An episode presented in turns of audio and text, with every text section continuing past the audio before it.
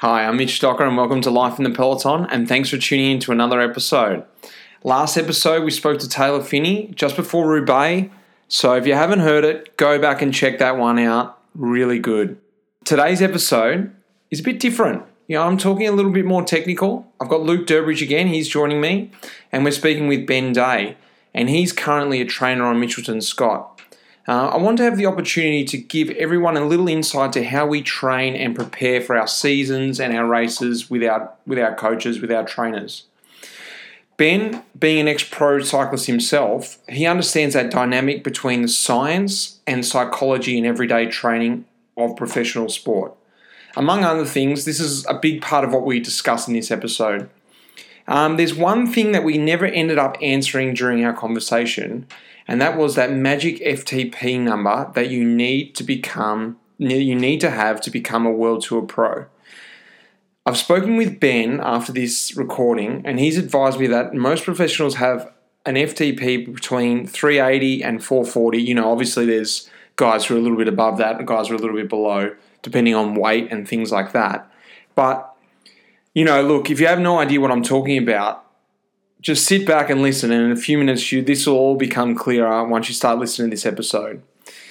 Look, without further ado, I give you Ben Day and Luke Durbridge. Enjoy.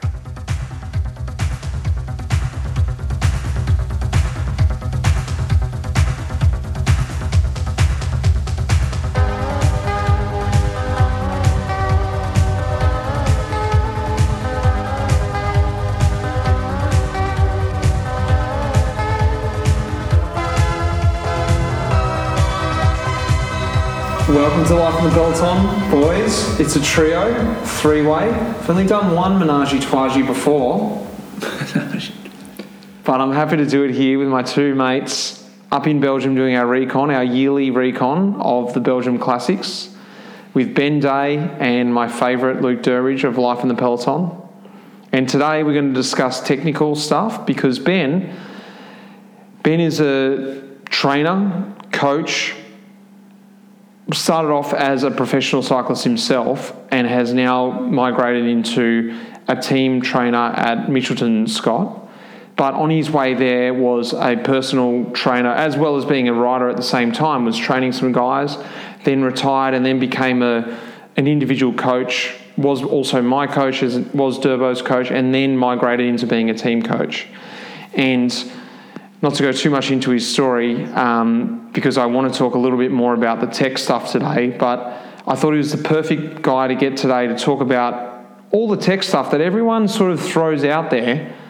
And actually, half the time I'm just saying yes as well, going, yeah, yeah, I know what FTP is. I know what CTL is. Yeah, what's my IF today? We're going to explain that stuff today, but we're also going to talk a little bit about physiology and why I'm better at certain things than Durbo and why sometimes he can be slightly better than me. Slightly, yeah. yeah. Um, so, welcome you two.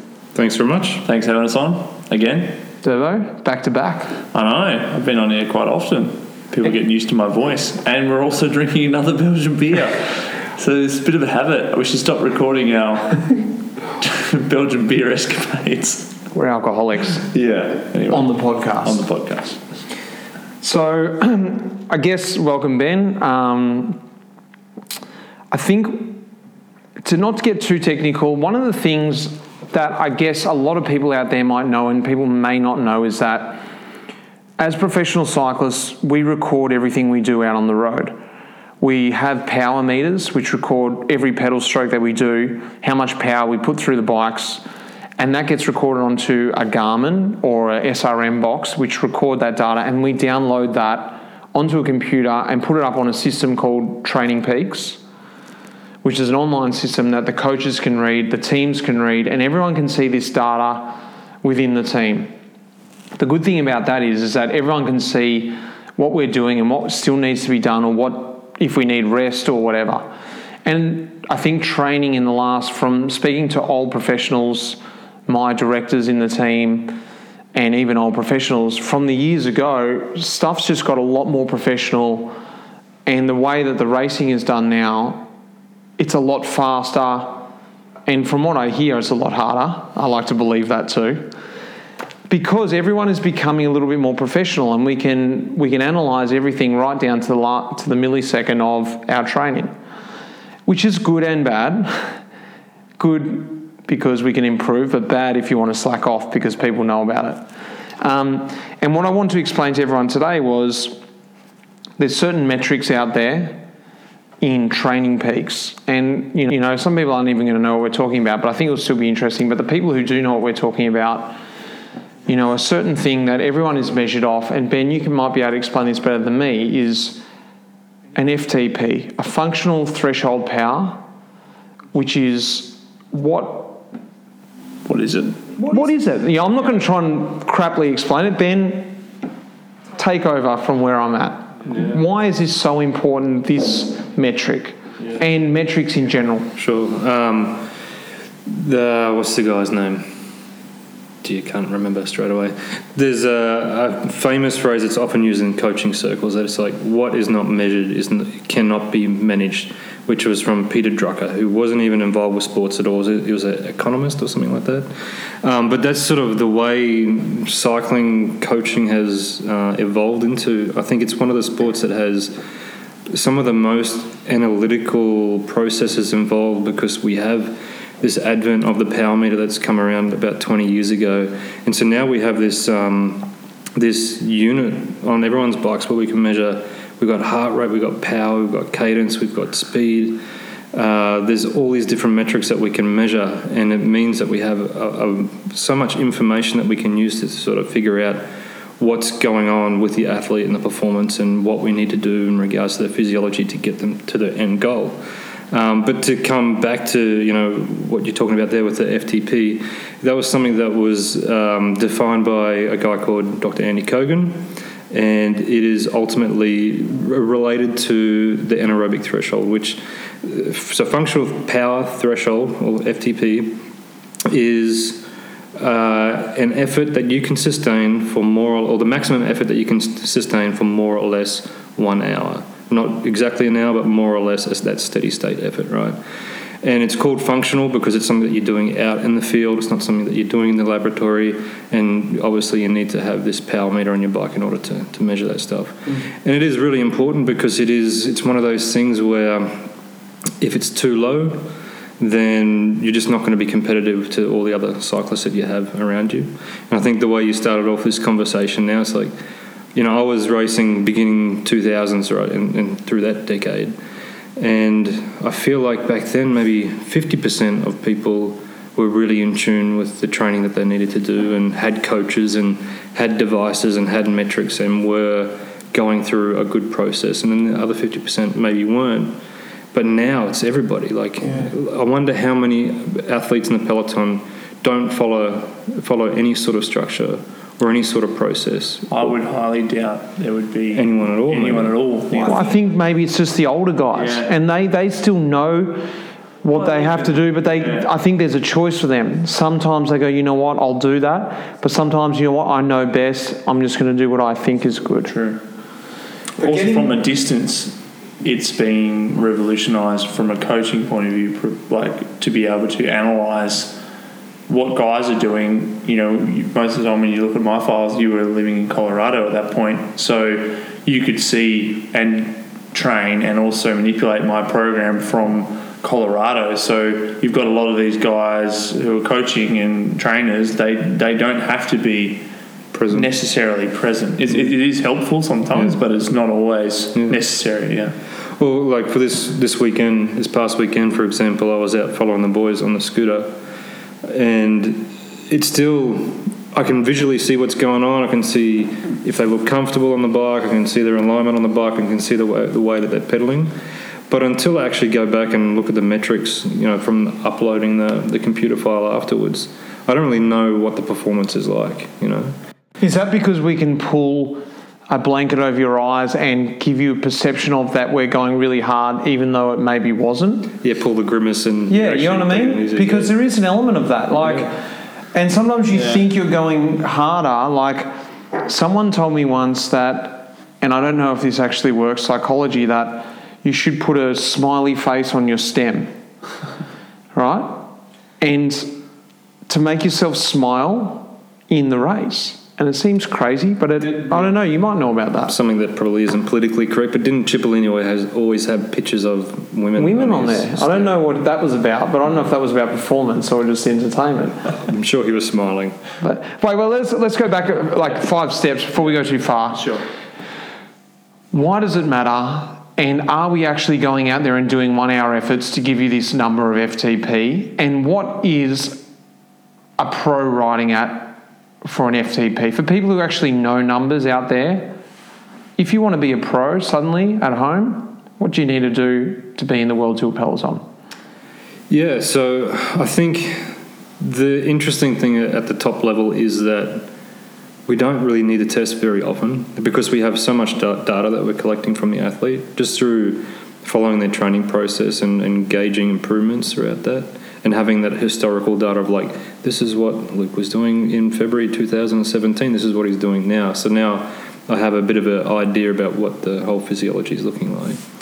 Um, so we're not really asking that so much. Uh, we can find different ways of getting that same insight, uh, looking at uh, race files, looking at sort of that historical training data, which is really important, uh, or the the FTP model itself. And there's other models out there, but the FTP model itself generally calls for a 20 minute test, which you then multiply by 95% to get the theoretical So a 20 minute test, we're going out, which is a hell of a day. I've done one, but you're just going out to a climb and you're just going at the bottom of the climb, press set at the start of your effort. Do 20 minutes as hard as you can. At the top of your, finish your effort, you press set again. So you record a lap in your file, and you're doing 20 minutes as hard as you can. And you take that Yeah. that number. Yeah, For and then and then we're multiplying it by ninety five percent, which some people some people don't really want to do that because then it deflates the number a little bit.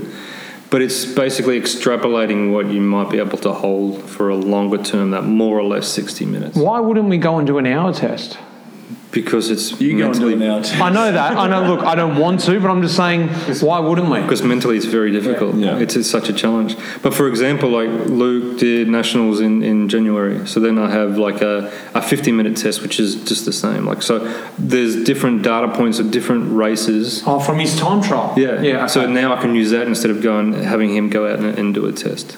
And what does it give you having the FTP number? Like you get obviously what you can do for an hour, roughly, by the ninety five percent. But who cares? you know what I mean? What, what does that if you're racing your local crit, what is? Are you getting? Obviously, is is this, is this getting you your training zones for? Training zones, yes, but it's more giving insight into the physiology. So, like, Okay. ideally, we'd have a autonomous, like sort of like a, a lactate analyzer that would tell you what your lactate level is at all times, because it's measuring the processes, the physiological processes that are going on in your body, whether it be aerobic with oxygen, so the longer, steady endurance-based efforts, versus the anaerobic stuff, which is very fast, um, available energy, but it's something that's not sustainable at all. So if we think about doing a lactate test in the lab, normally we see a nice linear curve with that lactate. So like, um, let's throw some numbers behind it for a second. Let's say somebody's theoretical FTP anaerobic threshold is about 400 watts. We have them do a ramp test. So let's say 200 watts, So we're talking about 250 watts, Yeah. 300 watts. That is my FTP. Um, so as we're sort of looking at the curve up to that 400 watt mark, the curve is sort of nice and steady. It's fairly flat with just a small inclination as it's going up.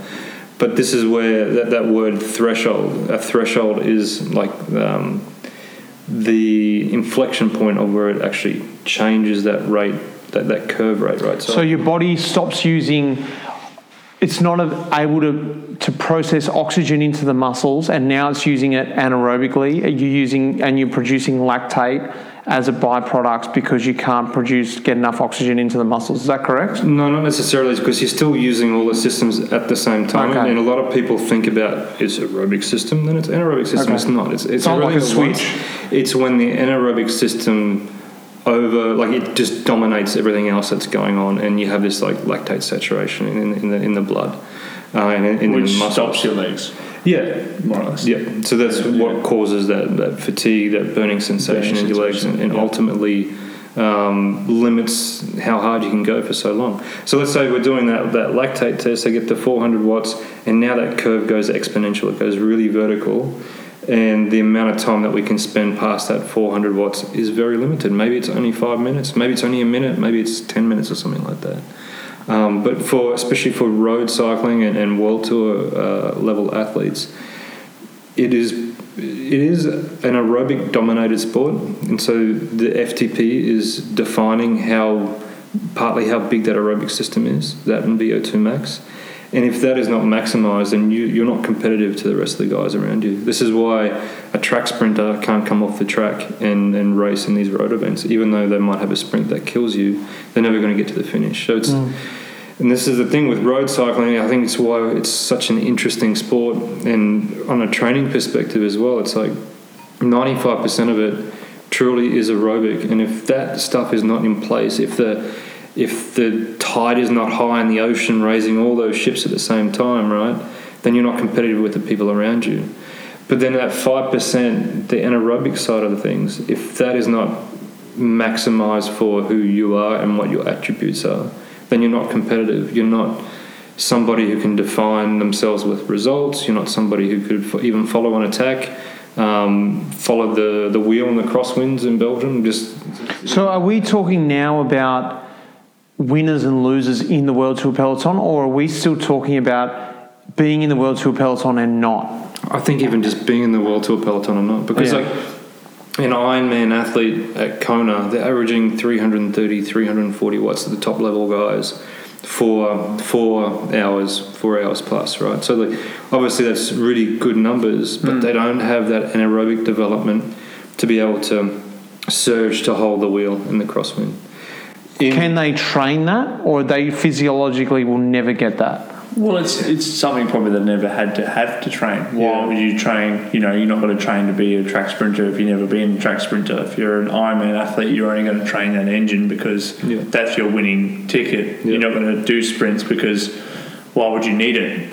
yeah. Whereas, Rarely ever comes to a sprint. Like after eight, eight hours and you come down to a sprint, yeah. Doesn't really Well- happen often, does it? Yeah, and no, and, and they're so glycogen to be geeky. They're so glycogen deficient at that point that it's not a true anaerobic sprint anyway. So, but yeah, so like let's think of road cycling as something in the middle of the Ironman athlete, and definitely closer to the Ironman athlete than the track sprinter. Uh, the, the two very That's good looking at it, yeah. vast uh, opposites there. But it's important, like, and that's it's why it's such a sport that's not black and white. Mm. And then you throw in all the other elements of, as well of like tactics, you know, ability to ride in the bunch, being efficient, choosing when to go, bad luck, good luck. You know? Mm. So So we'll probably lead to one of our next questions, or I think from us tech side of here, well, me personally. So if you were to structure, we were talking before about the pyramid of building a program, and now you have your FTP, you've done the 20 minute test. How would you go about manipulating someone's FTP? Like obviously there's certain athletes that you can't manipulate because well, you can, but they're always at quite a high level. So you might be talking a few watts, but say a social cyclist, you might be able to manipulate it quite a lot. So how would you go about building a rough pyramid of of a program? yeah, and that really depends on who the athlete is and the physiology that they're presenting you. But definitely at, at an amateur level, there's a lot of scope to, to really advance in, in all the different ranges of the physiology. So, uh, really, you just need to spend time in those ranges, being reticent and aware of what's above threshold, because now you're starting to um, limit your ability to spend time in those upper ranges. Uh, but it really can be as simple as just structuring efforts at a sub threshold level up to that FTP mark. So let's say it's let's say it's 300 watts, for example. Any, anywhere between 280 to 300 watts is very focused on the FTP itself, the anaerobic threshold itself. But in reality, everything that you do below, that and everything you do above that as well is just raising that tide again.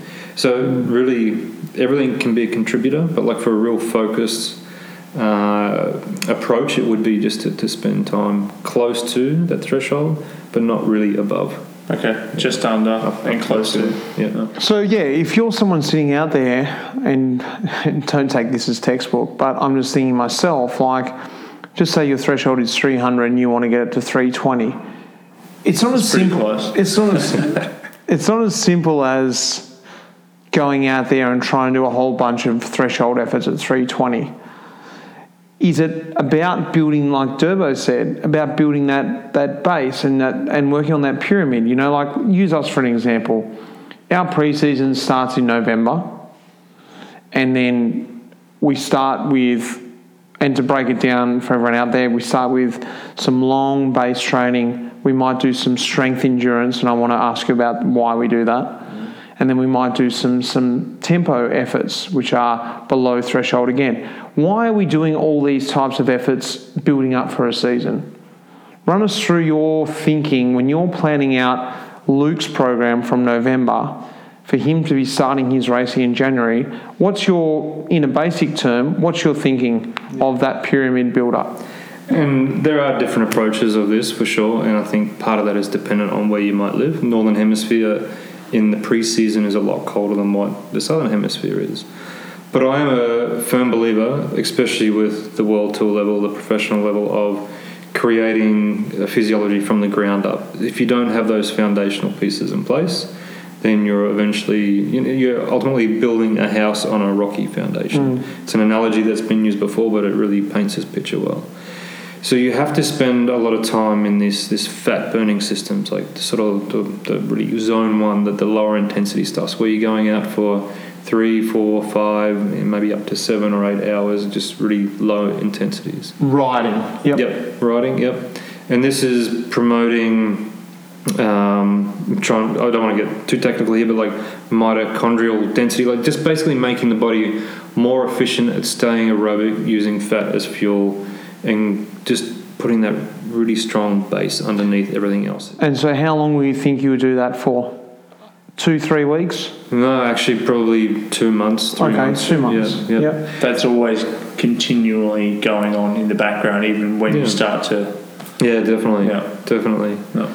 And again, we, this is a general generalized approach because you might find an Ironman athlete, for example, has that so very well developed already. That might not be their limitation. So at some point, you have to figure out what their limitation is, and then you start to. Uh, at one point, you go away from that general idea of what this is what everybody needs, but this is what this specific athlete needs in order for them to be successful. But yes, you definitely need to have that foundation in, pro, uh, in place, and then you start to layer the intensities above that. So whether it's um, a tempo, uh, the old zone twos, which is where we're looking at Our favourite. These are fun efforts. yeah, um, it's max. It's sort of maximizing that that fat oxidation, that the burning fat as fuel, and um, in reality, like for, for you guys, like you're doing 35 to 40 kilometers an hour when you're pushing these ones. And, it's like to break it down, it's literally like riding. If everyone can imagine this, is just riding along as riding. That's that first step. And the second step is almost like doing not a full out effort, but just that bit below. Like you're trying to you're trying to catch up to the group in front for 45 minutes, an hour. It's not so hard for 30 minutes, is it? No. But then it creeps up in you. Exactly. It's not initially you're like, yeah, this is okay. And like your heart rate's sort of that not threshold but just below, isn't it? Yeah. And what's this building? Well, I think there's some other things to add to that as well. Is that it adds a bit of purpose to the training and it's pressure on the pedals. You know, I think that's a, a really good way to put it. But this is really maximizing that fat oxidative state. So using fat as fuel. Anything higher than that, then you're not you're going to be burning too many carbohydrates. It's going to limit the amount of time that you can spend in those zones. Um, so you're not going to be able to maximize this part of your physiology. This is an important phase in the pre-season. Your aerobic system drives everything. We're sitting here right now and we're mostly aerobically driven. So even to utilize that energy from the anaerobic system, you still need to have that that aerobic system in place. So it really is the supporting network for everything that you do. And if it's not there, it's basically you build a house out of a house of cards and it will fall over at some point. And what I've seen is that people who come into the season too fast, too hot, without being patient in their progression, uh, their peak of form will come very quick, but it won't last very long. And then their immune system won't be as resilient, like they'll get sick more often. Anytime they have off the bike, they won't hold on to their form as well as what they will if they take their time and really build that load in a steady, patient, progressive manner. And this is something that I see, especially when I'm back in Australia in the summer. We race with a lot of guys who race the Australian scene. And I feel like it's our nationals is at a perfect time in January because we've got the two peaks, we've got the the professionals in Europe coming up in the state that you've just talked about. We're building a foundation for a long season where we want to have a long peak of form. We can't afford to have a flash of light in form. Durbo and I can't afford to suddenly have good form last week in Paris and be creeping this week before the classics. And so we have to build this massive foundation like you just spoke about. On the flip side, the Aussie guys who have a, a completely different season need to really peak up quickly for the Aussie summer, and then after that, they can afford to take some time down. So if you're thinking out there, it's, that's why I think on paper it looks like, wow, these guys are really evenly matched at nationals, which I think makes a great race. But you've got to understand the difference in the build for that purpose, you know, and The, the Aussie summer of racing finishes in in uh, February, doesn't it? With Exactly. the with the Sun Sun Tour. Tour, yeah. And you guys keep your jobs or not by what you do. I'd arguably say after February, like March, April, May, like into the season. Hmm. Nationals, like that's if you focus only on that.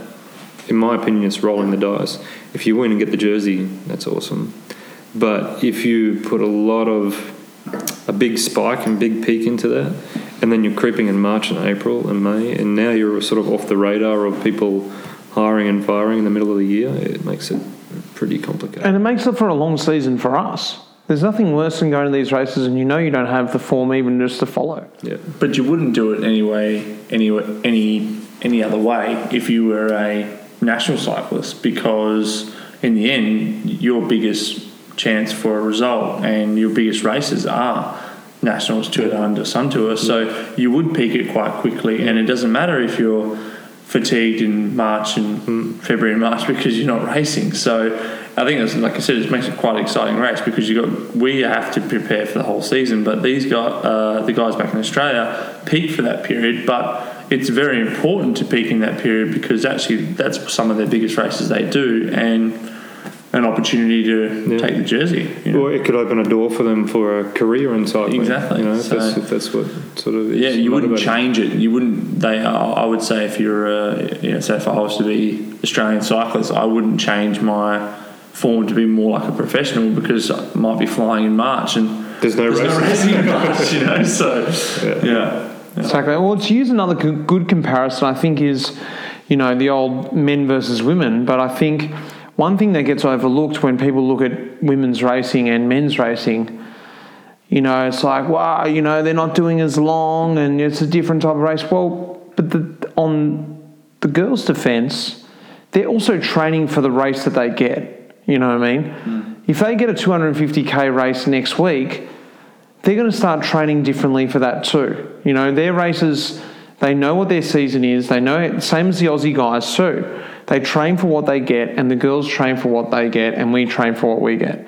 So, to explain the difference for people out there who may be watching it from the outer and just wondering what the difference is, how is a female cyclist training differently to us? Training wise, yeah, you're you're you're 100 percent right in that you can only race what's presented to you. Um, training wise, the the girls will do a slightly less volume, um, but not not too far off. But their purpose in training, their ultimate percentage of intensity might be higher than what the men are because when it comes to a race day file, when I look at that and analyse it, okay, it might be three hours versus five hours or four hours versus six hours to the men's race. but they actually race at a high percentage of maximum maximum or FTP is probably a better way to state it than what the men do, and it's just it is a nature of the of the fact that the the races are shorter, so they get into it a lot more. Uh, it, I think professional male cycling is very organised in terms of team tactics and, and can be well controlled by certain teams. Um, whereas the women, it's it's a little bit more open, and so they end up having a lot more aggressive style of racing. And you, so you could arguably say, well, they're racing harder. They're racing harder than the men. Maybe not as long, but they're racing harder. Yeah. Uh, but there's differences there, and that's that's that's tough to be, you know. So do you think they focus on more threshold work or high intensity work, anaerobic work? Or Yeah, more sort of dynamic stuff. The the aerobic development stuff, the the foundation that we're talking about before, male or female, um, road sprinter versus road climber. There's not a lot of variation between all of that because it's something that everybody needs to have. It's only when you sort of get further down into the season when you're starting to work on specific strengths and weaknesses of like, you know, this is what makes you be successful. This is what makes you be successful. So this is why you would tailor your training that way. So for the girls, let's say if it's somebody who's uh, um, Giro climber, so you know hardest women's tour, multiple days, they need to have more aerodynamic, aer- oh, sorry, aerobic development than uh, let's say the the one day races or the sprinters. So that stuff is still similar in the in how they're different in how you need to approach the specific stuff. Which is similar to the, the men. If you have a Giro d'Italia Yeah. con- contender Like a versus a classic rider, Yeah. obviously it's the same, but Yeah. uh, you know, slight, there's slight differences. But yeah, Yeah, but the girls, I would say overall, they need to be a little bit more dynamic in terms of uh, having a little bit more aerobic anaerobic content in the in their preparation. But it's such a slight difference. You know, now we're talking. I said before with the men, it's maybe just to throw a number on it, and I don't know how accurate it is. Let's say ninety five percent aerobic and five percent anaerobic. Whereas for the girls, it might be 94% aerobic and 90 and 6% anaerobic, something like that. There's just a slight difference. it's not the like huge, but it's balance. a slight difference. Yeah. Yeah. but I guess you wouldn't you would race differently if your race was also three hours. You know, so this is also What if you're a crit racer? Yeah. You know, stuff like True. that. It's still a, ultimately, especially an hour and a half crit, for example, You it's race still what's in ultimately an aerobic event, but Mm. it's so surgy, so many spikes coming out of the corners and stuff. Mm. It's just a different type of fitness. Let me now compare then in our sport, the men's, as we're coming up to the classics one day racing. How do you train a guy like Durbo opposed to a guy like, I don't know if you train him, you probably don't train him, Simon, Yates, a tour rider? What are the physiological differences between a guy who can back up day, day by day by day by day by day and a guy who, after one day, is in the bed with his compression boots on, crying, dead. dead. but on that one day, can produce so much good. But then the day after, what's it, what is that physiological difference between tour riders and one day races? Is it preparation or is it just how they're born? Yeah, I'd, could I redefine your question there? a little Yeah, bit? yeah. There's, there's not a lot of differences between. You can't train me to win the Physi- Giro. I don't. No, well, we can cut a few arms off and make you 20 kilograms lighter or Look at something what like you that. do, mate. Any training's not going to make So we can't Giro. drink. So Yatesy's not drinking beers every Yeah. every week recording Yeah, podcasts. probably not. Yeah. every, No, every no. week. Yeah. These espressos. um, the physiology is not hugely different because it's, you know, Luke is very aerobically dominant Athlete in terms of his physiology. Um, so it's not very contrasting, except for the fact that there's probably 20 kilograms difference, right? and obviously some power differences behind that. Let's throw somebody else in the mix. Let's think of like um, somebody who's punchy, like a like Simon Gerrans in his day, or Michael Matthews, or somebody like that. Somebody who has that sprint power, sort of like a one to two minute power. Philip Gilbert, for example, I think he was a great example. And actually, I remember Luke racing against um, Philippe a couple of years ago, and, and it was E3, right? When you followed him up. Which climb was it? Oh, might have been Warrigan maybe, but yeah, Okay. yeah. But it's like he explodes. Like Philip has that, that one minute power. He's won Amstel so many times. He's got that amazing acceleration. Is that lactate threshold tolerance? No, it's actually uh, lactate. Um, Producing.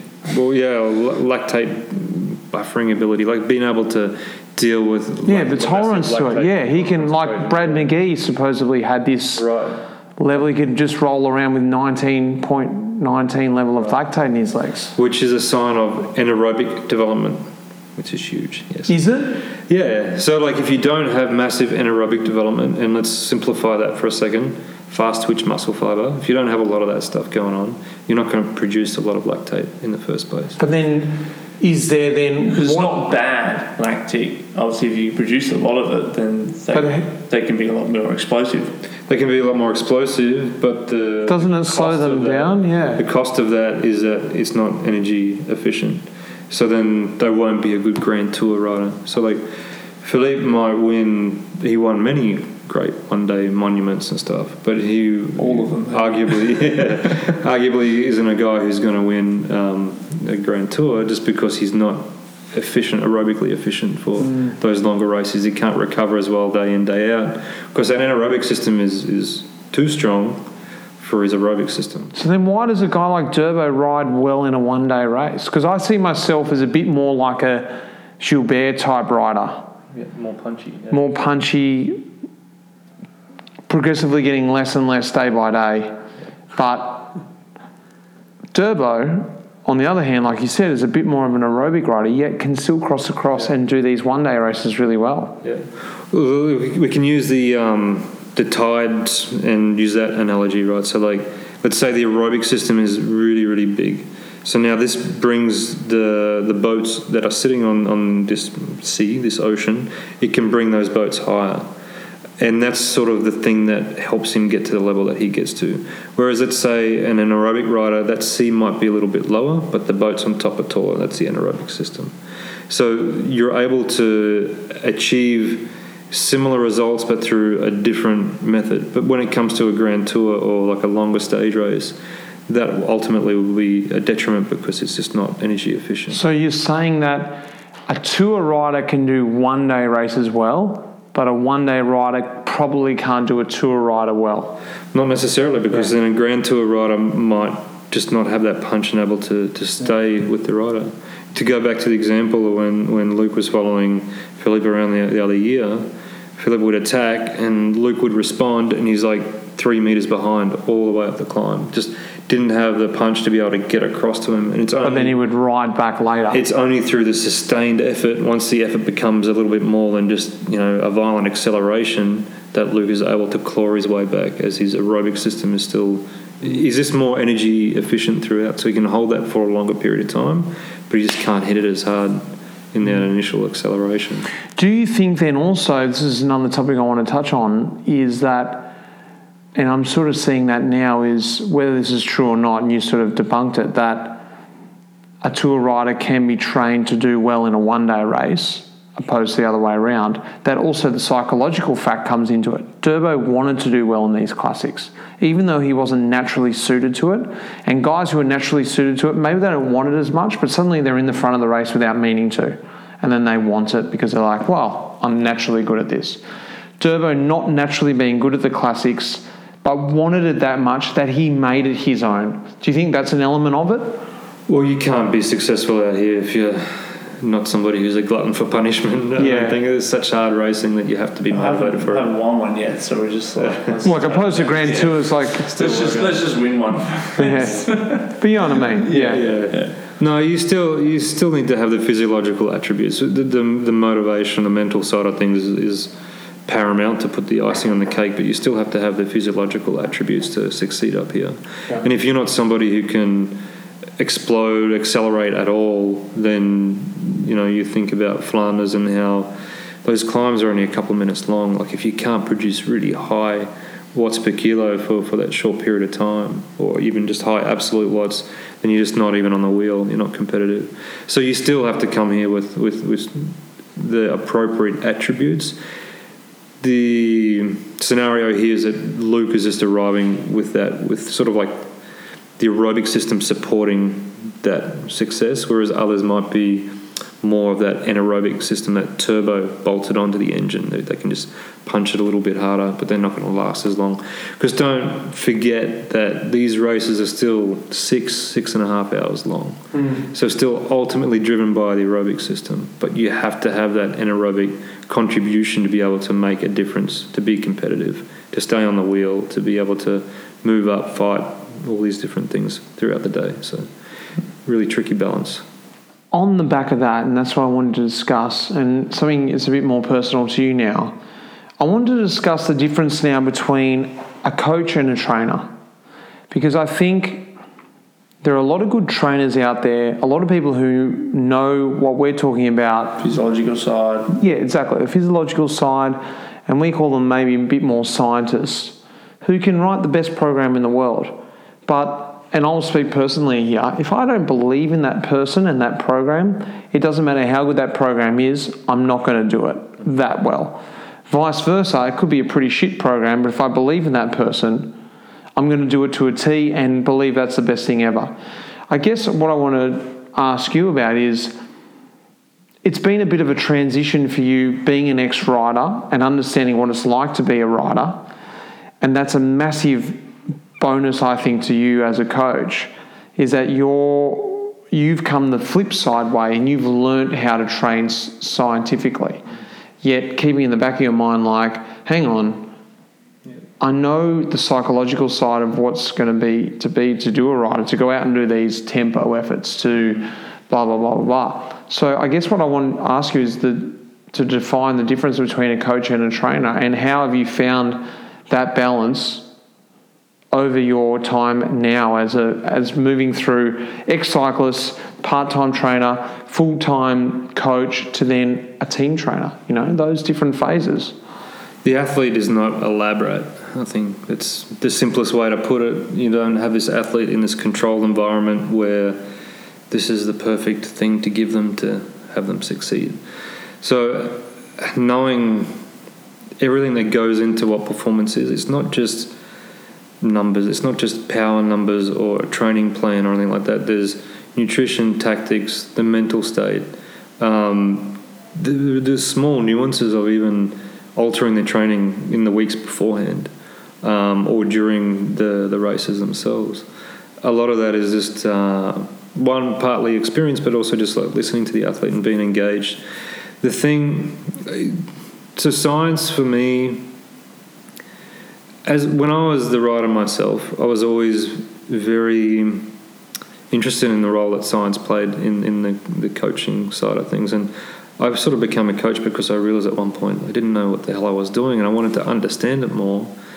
And then I realized that I'd been living that uh, athletic development for so much of my life and it was it really defined of my everyday sort of thing. Did you have a mix of a coach and a trainer throughout your career? Like you had like a trainer to realise the benefits of someone who knew the science Yeah. of training, but then you also had the benefits of a guy who maybe knew nothing about that Yeah. side, but also motivated you and believed in you, and you had this basic sort of Yeah. program. Did you see actually there needed to be more of a Combination, or So similar to you guys in early development, in that I had Queensland Academy of Sports. So Australia has these amazing sporting institutes set up where you you have you have your coaches, people who are putting the whole recipe together, but then also at the institute you'll have the sports scientists or the nutritionist, the specialist in their field, helping put those little parts of that performance spectrum in place for you. But it's still really the coach's responsibility to help mix that pot together and ultimately define what performance is. So I had experiences of like, you know, working with some really great coaches, working with some really smart scientists, and then my own experiences of like what actually resulted in working and what didn't, what I sort of felt was a waste of time. And then when I got to the end of my career, or even halfway through my career, I was starting to do the coaching thing. Is is a is a question I was starting to ask myself more of like, what role does science play in the performance aspect? And I struggled with it for a while to really see the role that it played because it's not necessarily a direct role. Mm. I think a lot of the time science learns from amazing, extraordinary performances. Like Usain Bolt, for example, that is not supposed to be feasible. Like if you look at all the scientific literature, like that's beyond human limits. I think you see that in cycling at the, the very, very top level as well. Like you think of a Roger Federer, you think all these amazing athletes. They're who- defying science. they're Yeah. defying science, and now let's analyze them and figure out why they're able to do what they're trying to do. And then And that, they, they're going off a basic feeling of like, well, that feels good, or that's what I like to do, and they're in tune with their body. yeah, Where you're just, where science is trying to quantify it, and it's just not quantifiable certain certain times.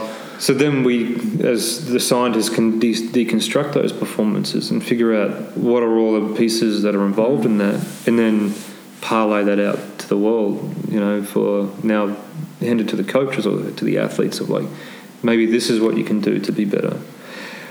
But the one shortfall of, of science, I think, is that it has to take large sample sizes and, as in a lot of different athletes, and come down with a general response. You know, like if we have enough people coming through and doing this, this is what the result is going to be. So now that I take that training intervention, so I'm going to give all these people these efforts to do, then they're going to get this much better. But the problem with that is that every single person in this world is different and they're going to respond differently. Whereas science has to, in some aspect, generalize the responses that they're getting. Or you get no results. Yeah, but you're always going to get Yeah, outliers. but Yeah. do you not think, and I've had this Like- question pending in my head over the last minute, science to me, sometimes, like if we use the Federer as an example, I don't know whether even this is just true, but like you said, it creates a little bit of a ceiling, a border. You know, like that's what you can do. But like we just said, some of these guys are defying science, but they're the ones who are going out there and just going, I'm just going to do what I can do. A lot of us listen to our coaches and trainers and go, well, he's told me what I can do, and that's my limit, and I'm not going to try any harder.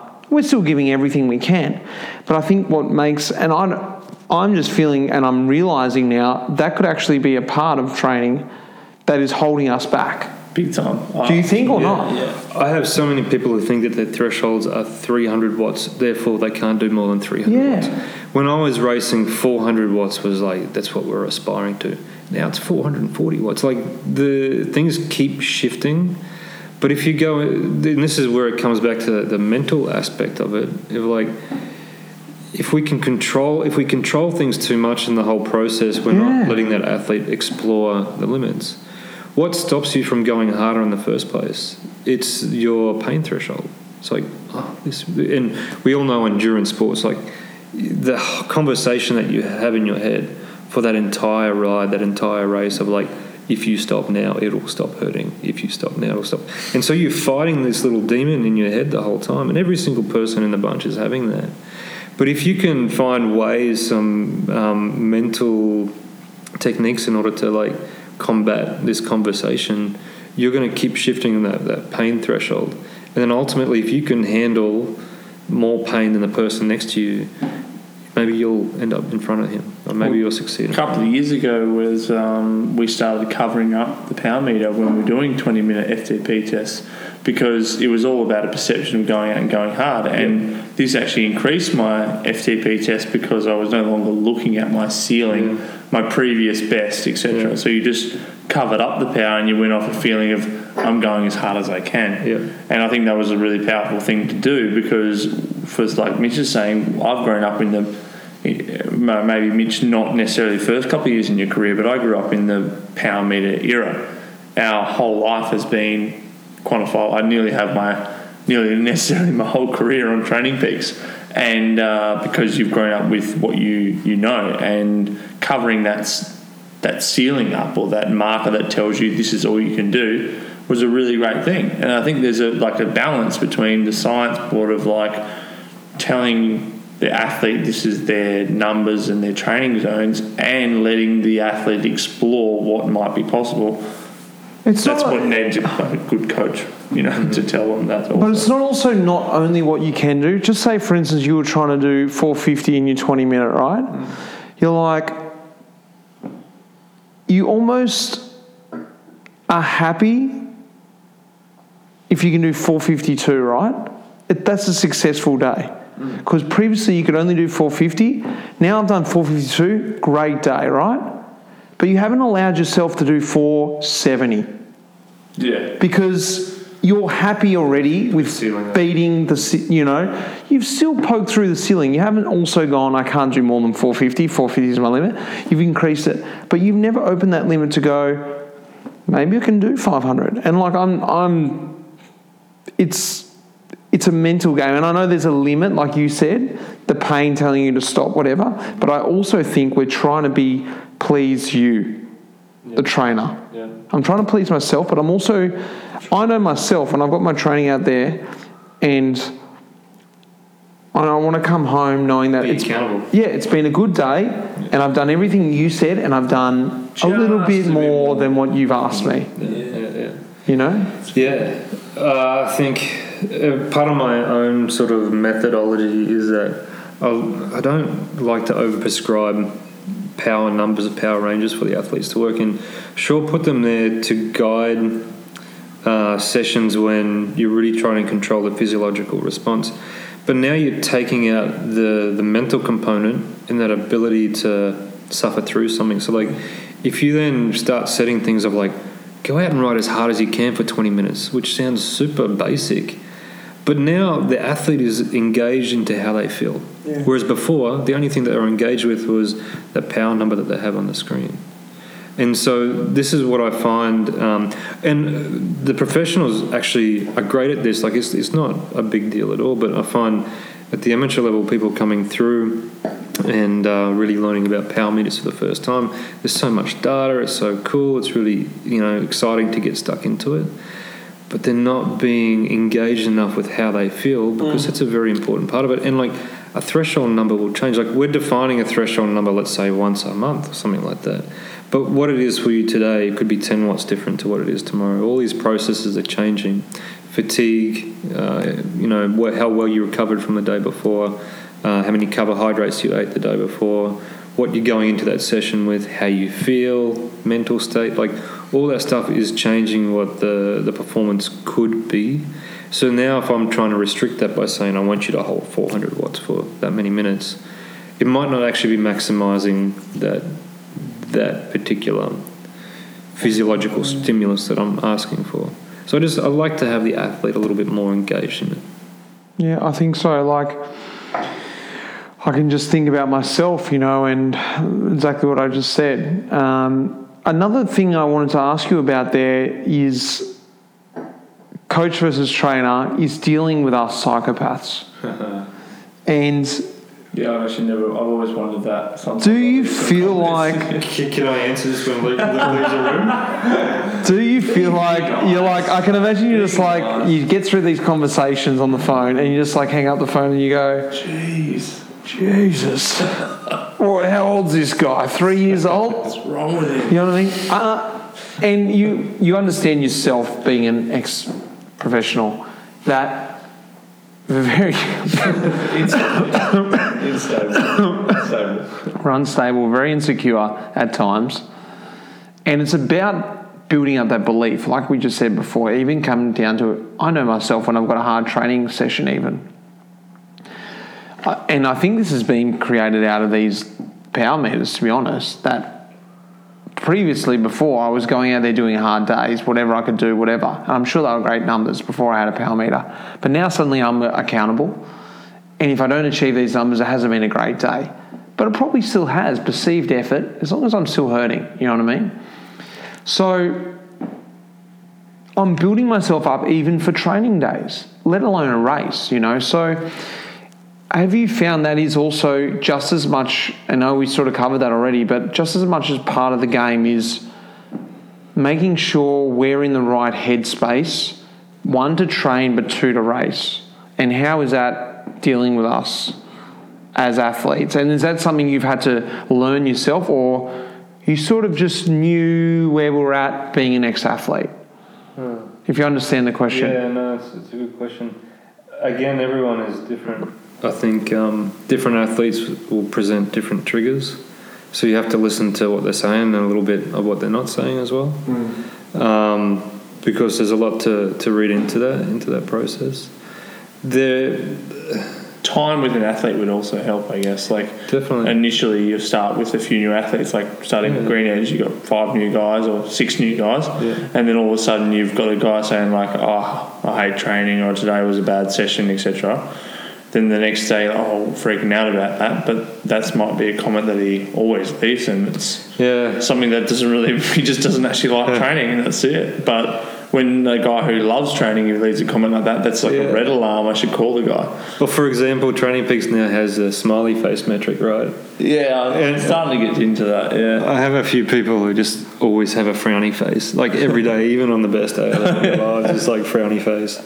And uh, you've got other guys who are just like happy as Larry every day, and they're just out riding with the daisies. Um, no, I think that accountability of like every day is definitely putting pressure on the professionals, for example, and, and anyone who's sort of involved with investing in performance. It does put pressure there. And it's raising the bar. It's raising the game. And if you want to play the game, I think you have to you have to invest in those sort of things. But it's not about personal best. It's not about always achieving more every single day. It's about keeping the bigger picture in mind. And maybe maybe that's where the coach needs to step in and say, this is what the goal is for this session. If you can hit these numbers this many times, I know you're going to go home, you're going to have a little bit of energy left, but my goal is not actually for you to write yourself off today. Because ultimately, we do that, we do the next day, we build this block, and then you're going to end up on race day being at that level. Um, so, creating a process, creating goals, little goals around that, I think it can be very motivating. Um, it does put pressure on the athlete, but then you get to race time. The athletes have so much pressure on themselves anyway, just their own personal pressure that they put on themselves. If they're going to freak out in training, you're going to have bigger issues further down the line. Don't know if that answers your question. Does that sort of- No, it does. And I think what I want to ask you also is maybe a little bit more now on a day to day basis. I don't think everyone understands really what you have to do, you know, and maybe it sounds a little bit glamorous on the outside. Oh yeah, he's a he's a bit of a team trainer, is he? On a on a team, what does he do? Just you know, look over a couple of SRMs and kick back, record a podcast, and drink five beers, you know. Is it five now, is it? i don't know No. Um, but run us through quickly what a day, day in, day out now looks for you because we're staying here together in this house reconning, and I haven't seen you all day. We had an easy ride this morning. I came back and you were on the computer. We went out and got some treatment done and came back and you're still on the computer. So, what does it actually look like day to day as a trainer? Yeah, and it's really. Coach. I, I think one of the things. Yeah, that's a good point.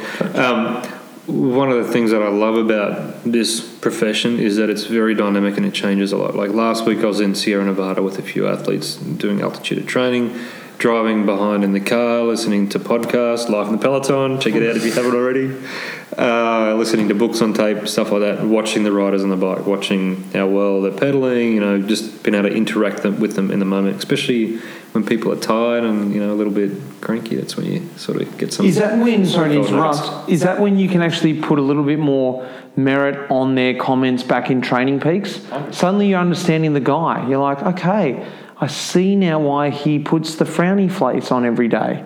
Now I'm getting this guy because you see each other. It's one thing seeing a feel guy. on a sorry re- for his partner at Yeah, you see one guy in a, a recovery ride. There's one. Then seeing a guy at the top of a climb after four and a half hours. Yeah. Yeah. Okay. Anyway. Yeah, well, the the um, the context, like the comments, the getting context of who a person is and how they're holding themselves is a great sign of what's going on performance. And if you don't know who the person is, if you don't know what's going on in their lives, it's really hard to sort of put everything into place. And this is one of the things that I had concerns about. Like, so I've been on three sides of the fence. If there are that many, I was the athlete, then I was the private coach, and now I'm, you know, do the team stuff as well.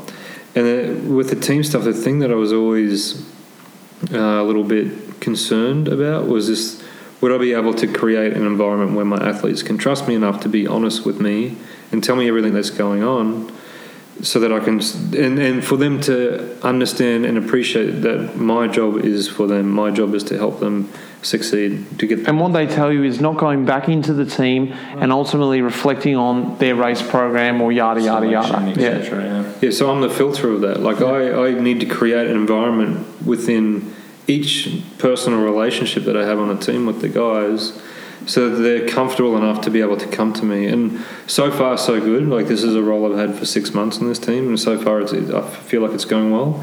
Um, but time will be the judge, I suppose. Of like they're giving me everything that they've got.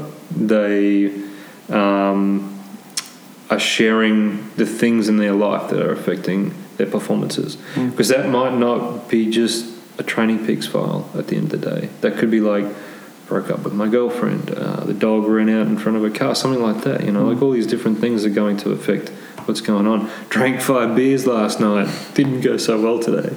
Stuff like that, you know. So it's important to have that context with the numbers that you're looking at because it brings it back to the fact that everyone's an individual, Everyone's human. no one's a robot. You know, Exactly. we have to. We always have to understand all of that. It's not, and this is where I always. A lot of what I do as a coach was things that I wish I had when I was an athlete, Mm. and I wasn't in a situation where I could afford to have uh, my coach there, and I couldn't afford to um, have all those resources around me all the time. Uh, and it wasn't really things weren't really set up that way back then. I, th- I think training has Yeah, been something that's really been professionalized. I don't know if that's really a word. It's become a lot more professional in the last five years. I think it's this is the reason now why the peloton is going so fast is because of how all this minutia. Like we have we have four coaches on the team, uh, a few sports scientists. We're, we're involved with every single athlete's. Um, uh, processes, right? Like we're engaged in all that so that we can we can effectively be a positive influence on any of that stuff wherever we can be. Um, so this is, I think, why professional cycling at the top level has gone to such a high level now. Yeah. Everyone's going as fast as they ever have. Is because all of these little details have been taken care of, and it's not just looking at a data file. It really, it really, that's a small part of it. It's important. It still quantifies performance, but it's the result. It's not the processes that go into it. And I think it just what you just said then comes back to the very first point that we said is that you've got to make yourself feel comfort, make the athlete feel comfortable enough in you that they believe in what you're prescribing. Because if the belief isn't there, the performance isn't happening. So you know it's it's it comes back around again, and even though you're an individual coach doing that, you've got to try and bring that philosophy, if you can, into a team environment, which I think is very difficult because, unfortunately, for a team environment, opposed to an individual coach, you're an individual coach with me through multiple teams. Team coach, you could be only there for one, two years and on your way. So it's difficult to really fully believe in that guy that he's giving him his best for you. You're like, you know what? Yeah, you're like, is he just doing what he has to do to, you know, get his paycheck? And that's a really difficult dynamic. And I can imagine you're facing with these guys. You're like, no, no, believe me, I'm here for you. You know, and it's it's getting that trust. Yeah, and we've got to gain that. Like I don't expect it just to be given to me. So you know, I try to conduct my life and what I present to the athletes, in hopefully in a way that they can take faith in that and, and can invest in that. Um, yeah, it's something that I, I greatly believe in because it's something that I needed as, a, as an athlete myself.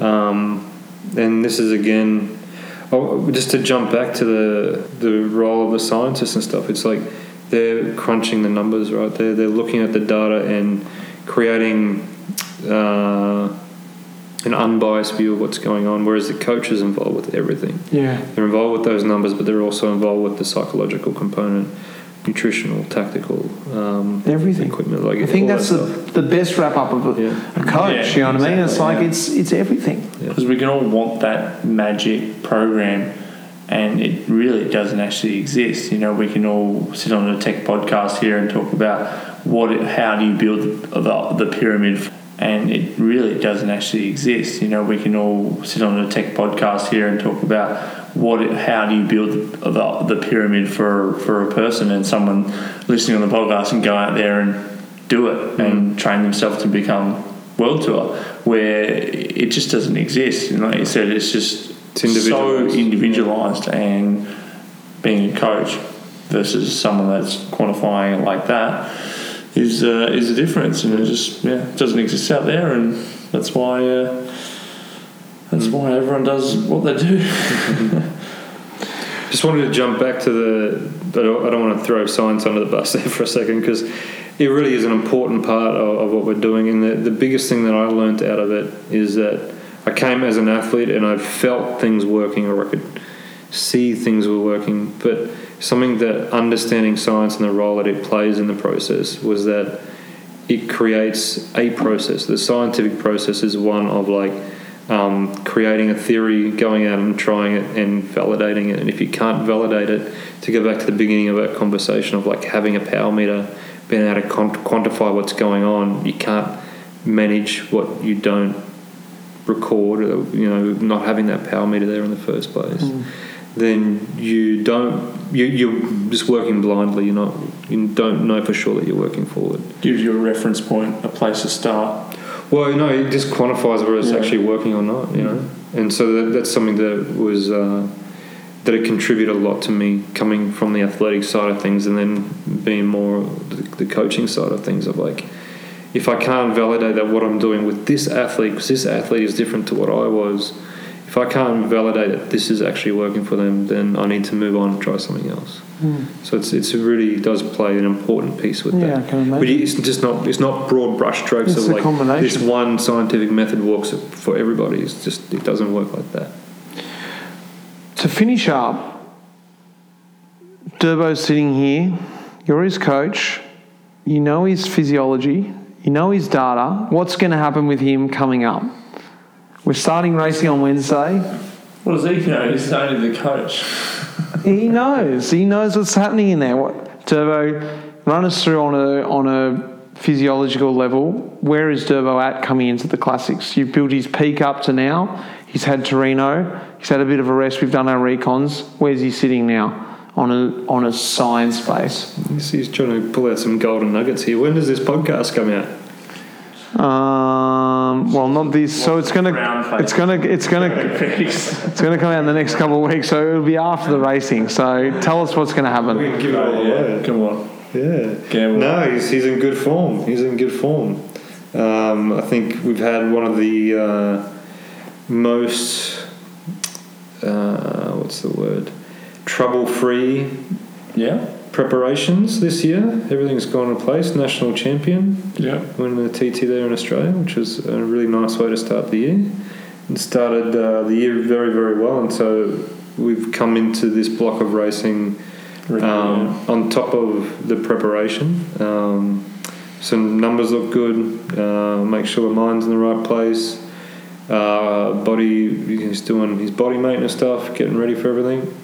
You guys snuck off for a cheeky sauna this afternoon. We all spent the weekend doing recons of these crazy Is he roads. of is he missing anything that you know of, like any punch or Not that I know of. turbo? How are you feeling like you're missing anything? Are you, how are you feeling? Uh, yeah, feeling pretty good. Yeah, I think Ben's right. Like, yeah, just moved done. Give us a pretty. Uh, that was a nice interview answer. well, Competitor, to- yeah, competitor, competitor. yeah. I'm not a. Uh, I, How'd you feel out yesterday on the recon? well, look, I wiped the floor with you, so in the You end, did. It's not really a problem. So, but You were going good. So we're all for the motorbike. yeah, exactly. The motorbike. What was the, what was the sensations going yesterday over the cobbles? What were you thinking? I was enjoying being out there. Um, I think it's uh, a special time actually to be able to just go there and just smash the cobbles. Like we've been doing this for many years, me and you, and uh, it's funny like still doing the same thing now, and I love it, and uh, I feel good. And every year you learn so much more, and I love these races. And fuck, you know, this year I really want to give it a, give it a good crack and want to be up there. So yeah, what can you do? And I'm just going to give it my best, and like I'm not going to sit here and, and claim a result because uh, just going to go out there and, and, and give it. What happened over the Taaienberg though? How come I was first up there? Well, if for anyone who knows the classics, there's a guy called the Taaienberg that Luke Derritt doesn't like that much, but Mitch took the gutter, which is hot mix, and I took I the noticed that. Yeah. cobbles, and there's a big difference between cobbles and hot mix. So, Tom Boonen showed me that route, and I'll follow the best. well, apparently it's not happening anymore. The Boonen route is dead. They're barricading it. So Oh, they really Yeah. That's it. That's why I took the cobbles. nice. So you can sit back on the motorbike watching me getting smashed by Mitch up the up the climb because he's cheating. Really. Actually, I was a social cyclist. He was going good, that guy. Yeah, he guy was still in my wheel. Yeah, yeah. I was. Uh, what are you doing? He said, oh, I'm from Bruges. I'm going cycling. This this random guy jumped on the back of us and uh, yes, smashed me up the top. Good for morale. yeah, we'll probably see him in a few years in Lotto or something. But uh, Well, guys, thanks for recording the pod. We'll hit the hit the hay. We've got a race in a couple of days, so um, cheers, Ben, for coming on, Pleasure. sharing all your your gems. Thanks for having me. cheers, man. Derbs, Thanks, Mitch. once again. Thanks, boys. Well, I hope that was able to give you a little understanding to the training and the emotional support that goes into a professional cyclist, um, and that you're able to take something away from it. I want to say thanks to my producer behind the scenes, Lara, and everyone out there for listening in and sending in your feedback. Keep listening and reaching out to me through the interwebs with all your questions and future ideas for coming upcoming pods. Um, I've got a stack more coming up, so until then, cheers.